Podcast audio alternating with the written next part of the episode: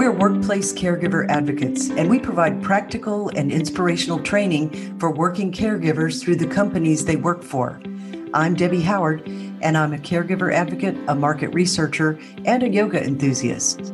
I'm Jonathan Brody. I'm a gerontologist who has worked in global healthcare for t- over 20 years, launching both pharmaceuticals and devices for adults, as well as being a caregiver for my family as well. I'm Tanya Krim, market researcher, gerontologist, caregiver long distance because my parents are in London. I'm also a coffee and chocolate lover.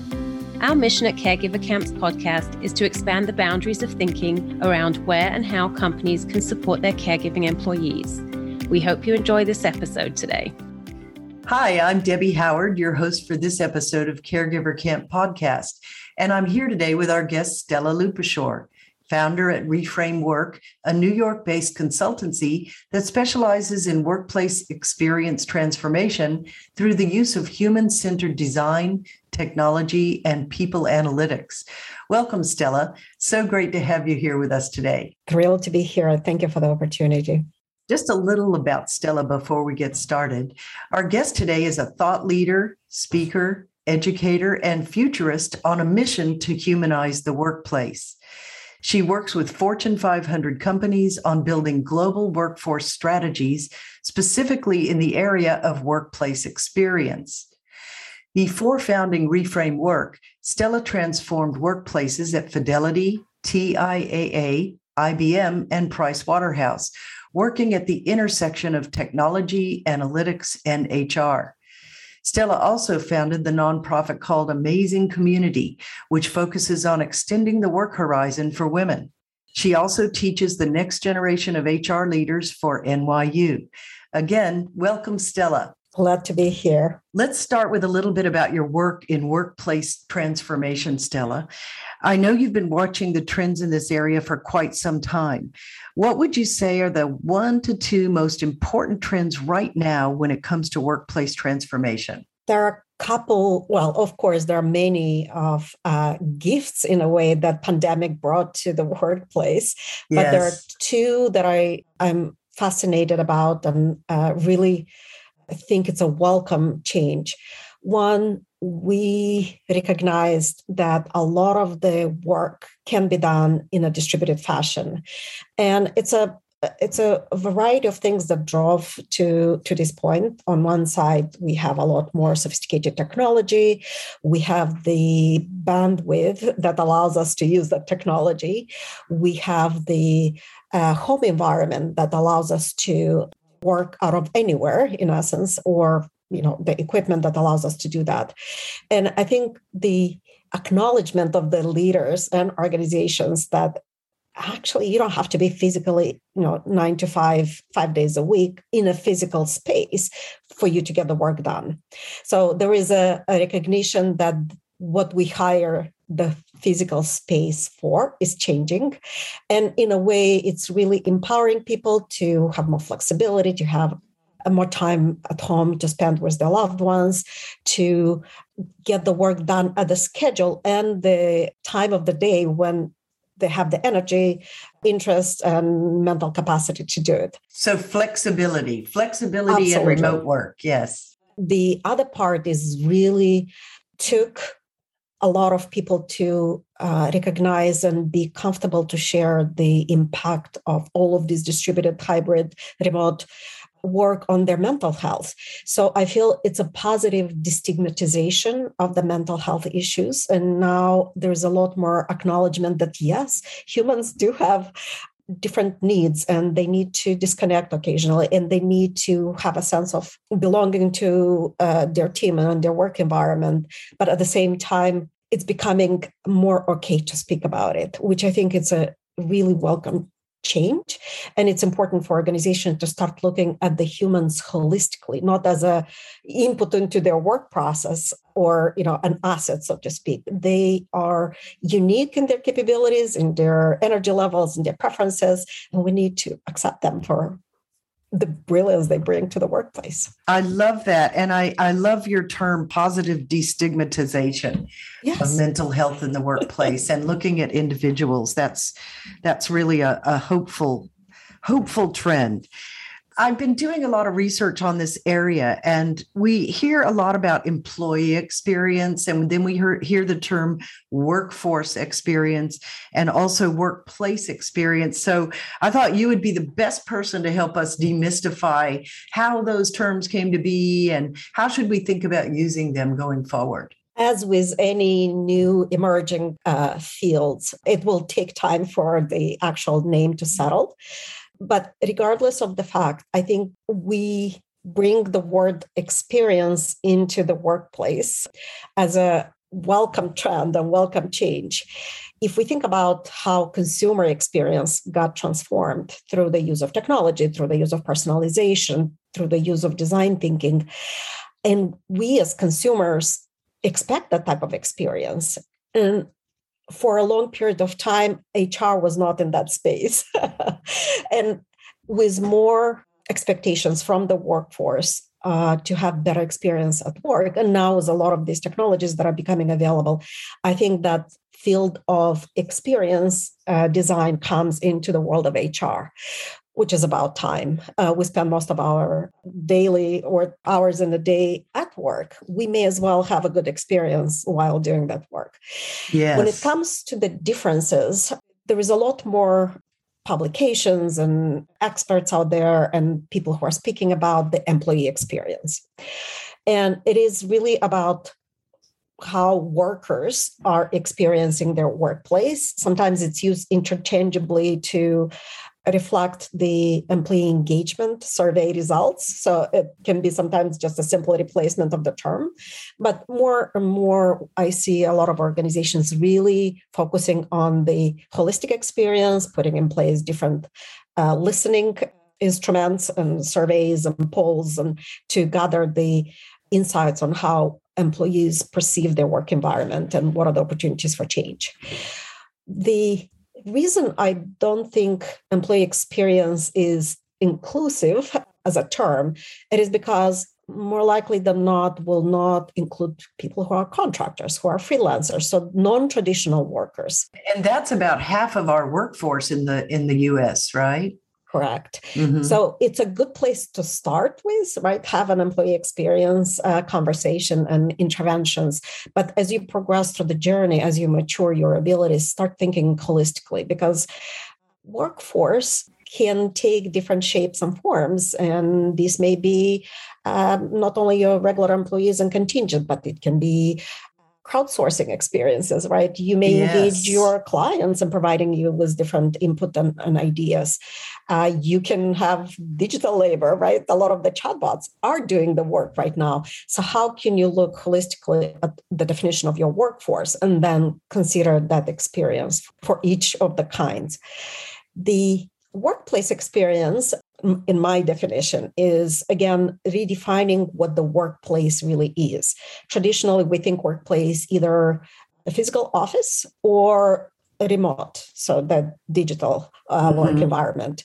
And you naturally would have um, real estate space planning uh, individuals and experts planning your physical space and you have it dealing with the digital workplace as we are moving to these distributed and hybrid and uh, remote ways of working, it is becoming more important to think holistically about the workplace. And it's more the integration of the two. And when we can look at that experience from the uh, worker perspective it may require different infrastructure different type of personalization analytics to inform how that experience needs to be shaped. So no longer it is kind of a binary decision, but it's, it's an integrated experience. And I think that's where HR can really have a pivotal role to influence that conversation across multiple functions that shape that experience. I see. And it's it's so interesting what you say because I'm sure many of these trends were in place anyway, but then of course the pandemic has just put us all into an experimentation phase. And companies must be really grappling with how to re engineer their workplaces, I would say. Absolutely.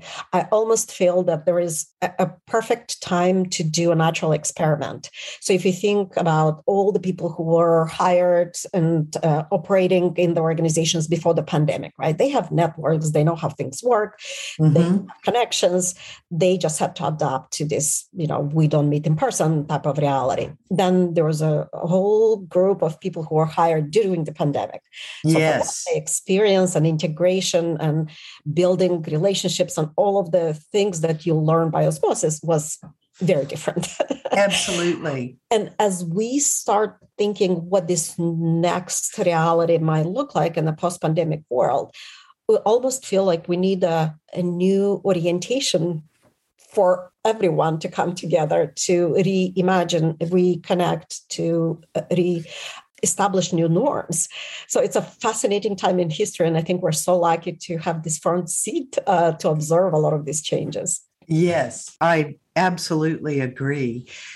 So, going back to the importance of mental health in the workplace, and I very much appreciate your mentioning the the the viewpoint of looking at individuals holistically and taking into everything into account of what we are experiencing in our lives in addition to our work. Here at Caregiver Camp Podcast, we're very focused on the well being of working caregivers, as you and I have discussed.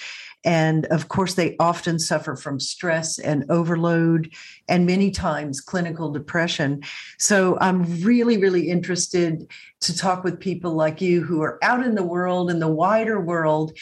And, and I'm wondering you know, what are you hearing about supporting working caregivers these days? US, I think, is a bit behind uh, in terms of the rest of the world supporting caregivers. And one evidence of that, of course, is the mass exodus of women from the labor force. Yes. They had to figure out how to not only do their day job, but then homeschool and care for others at home who were sick or needed other support.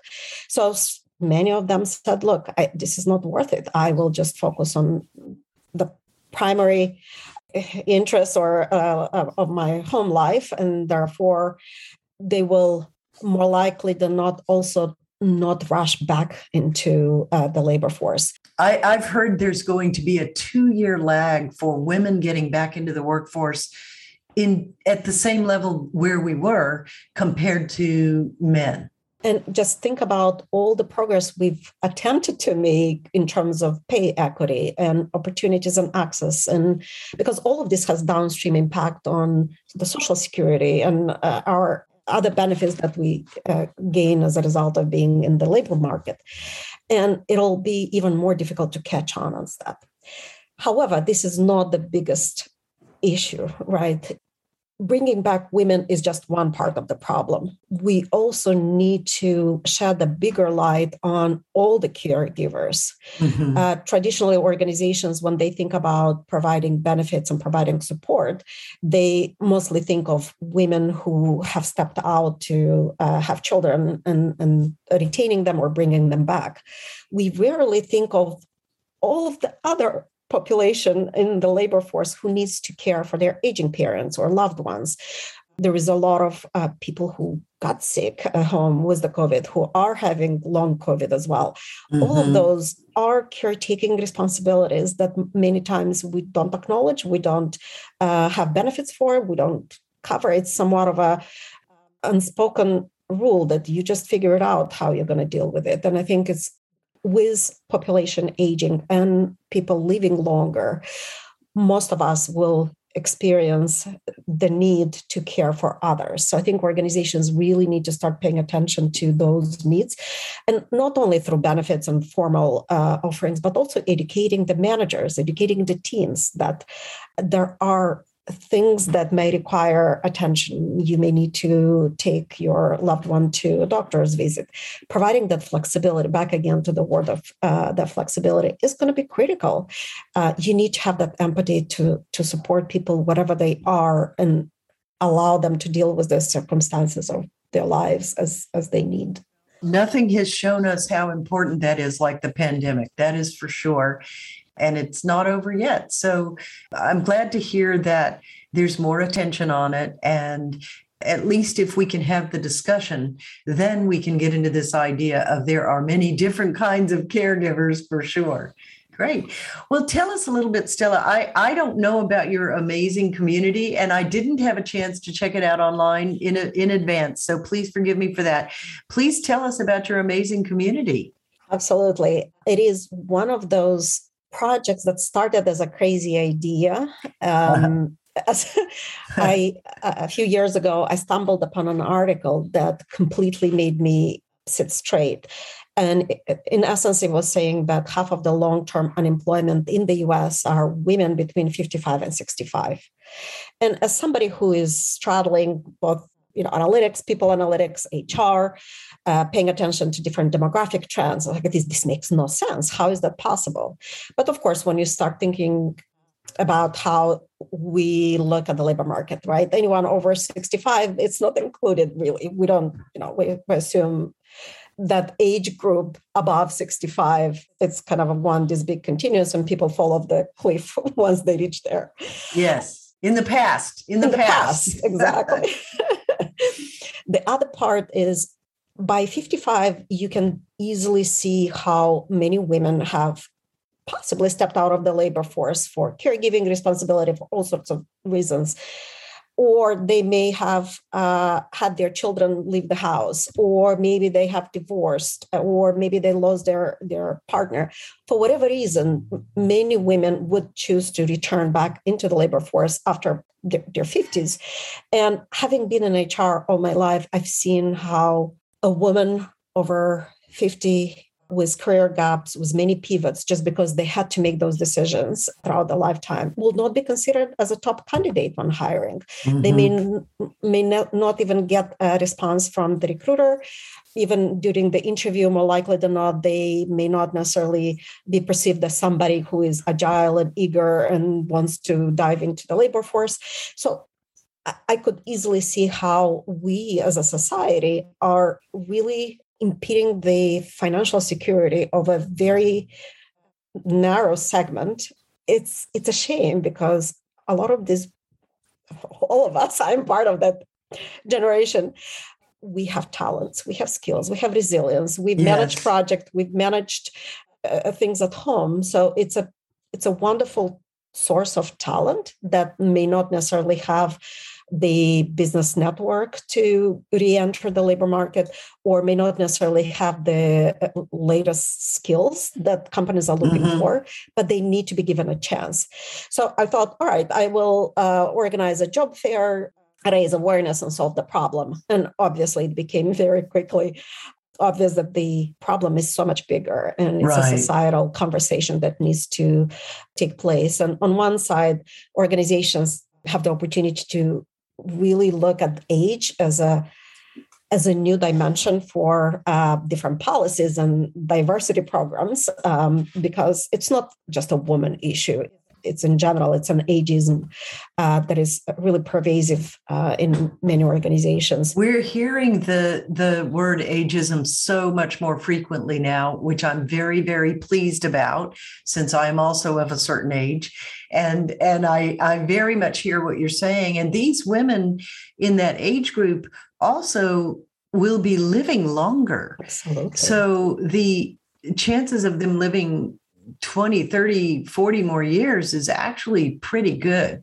Absolutely. And I'm so glad you, you said that because that's a big point that we're trying to make is they have made all the right choices. They stepped mm-hmm. out to care for kids. They negotiated and more flexibility at the expense of better income. They didn't accept that promotion just because they said, I'm supporting my spouse career.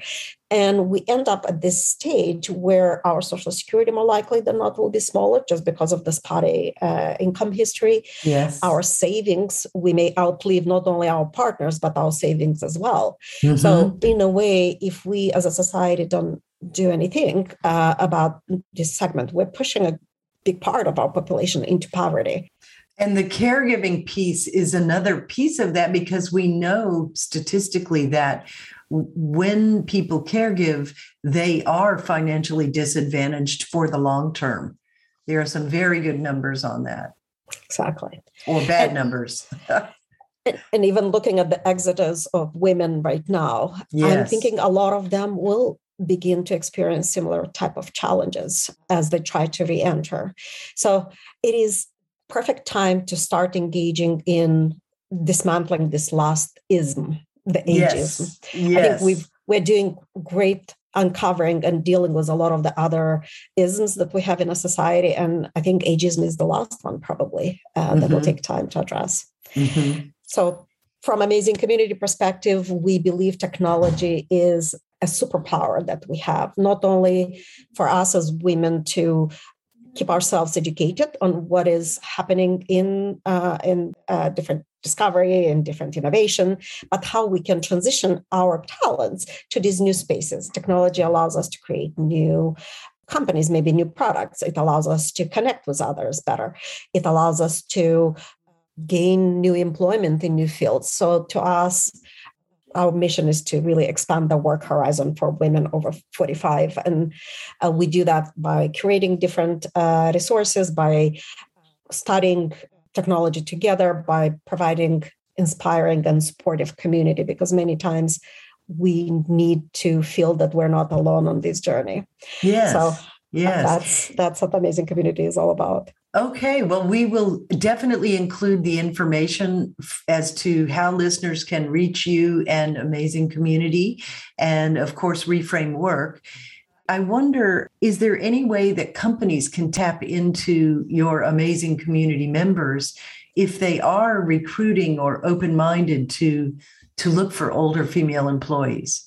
Absolutely. We do have a job circle or a job and work oh, circle. Okay. So we have women who are looking to re enter the labor market with specific skills and uh, specific expertise. So uh, anyone who is interested to tap into a mature and uh, well educated community, let us know. We also help women pivot into new directions. So we provide a lot of the education in the top five in demand uh, skills, such as digital marketing, data science, uh, user experience design, etc. So that's another source of trained individuals who may consider a pivot in their career. And then the third persona, speaking user design uh, uh-huh. mindset, uh-huh. uh, we also focus on entrepreneurs. So those who want to start their own business and uh, pursue an entrepreneurship or solopreneurship. Okay, that sounds great. I'm really excited to check it out online. And I know that you have a survey in the field right now. And being a market researcher, of course, I'm very interested in what your current survey is, you know, what you're looking to find out about the horizon of workplace experience.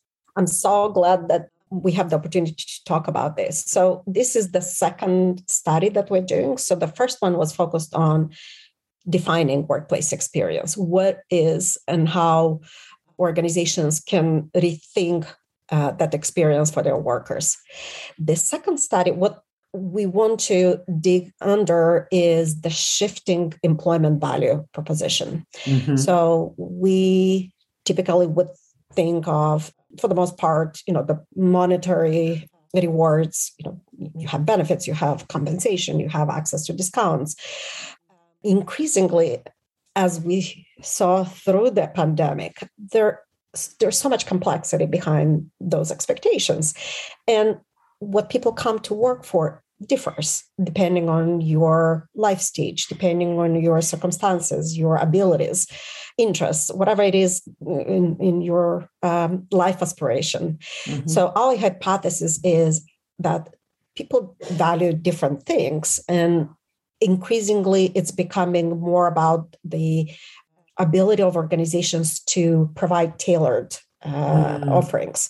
So some people want to have just a simple day at work and for the systems to work and to have the access to whatever they need.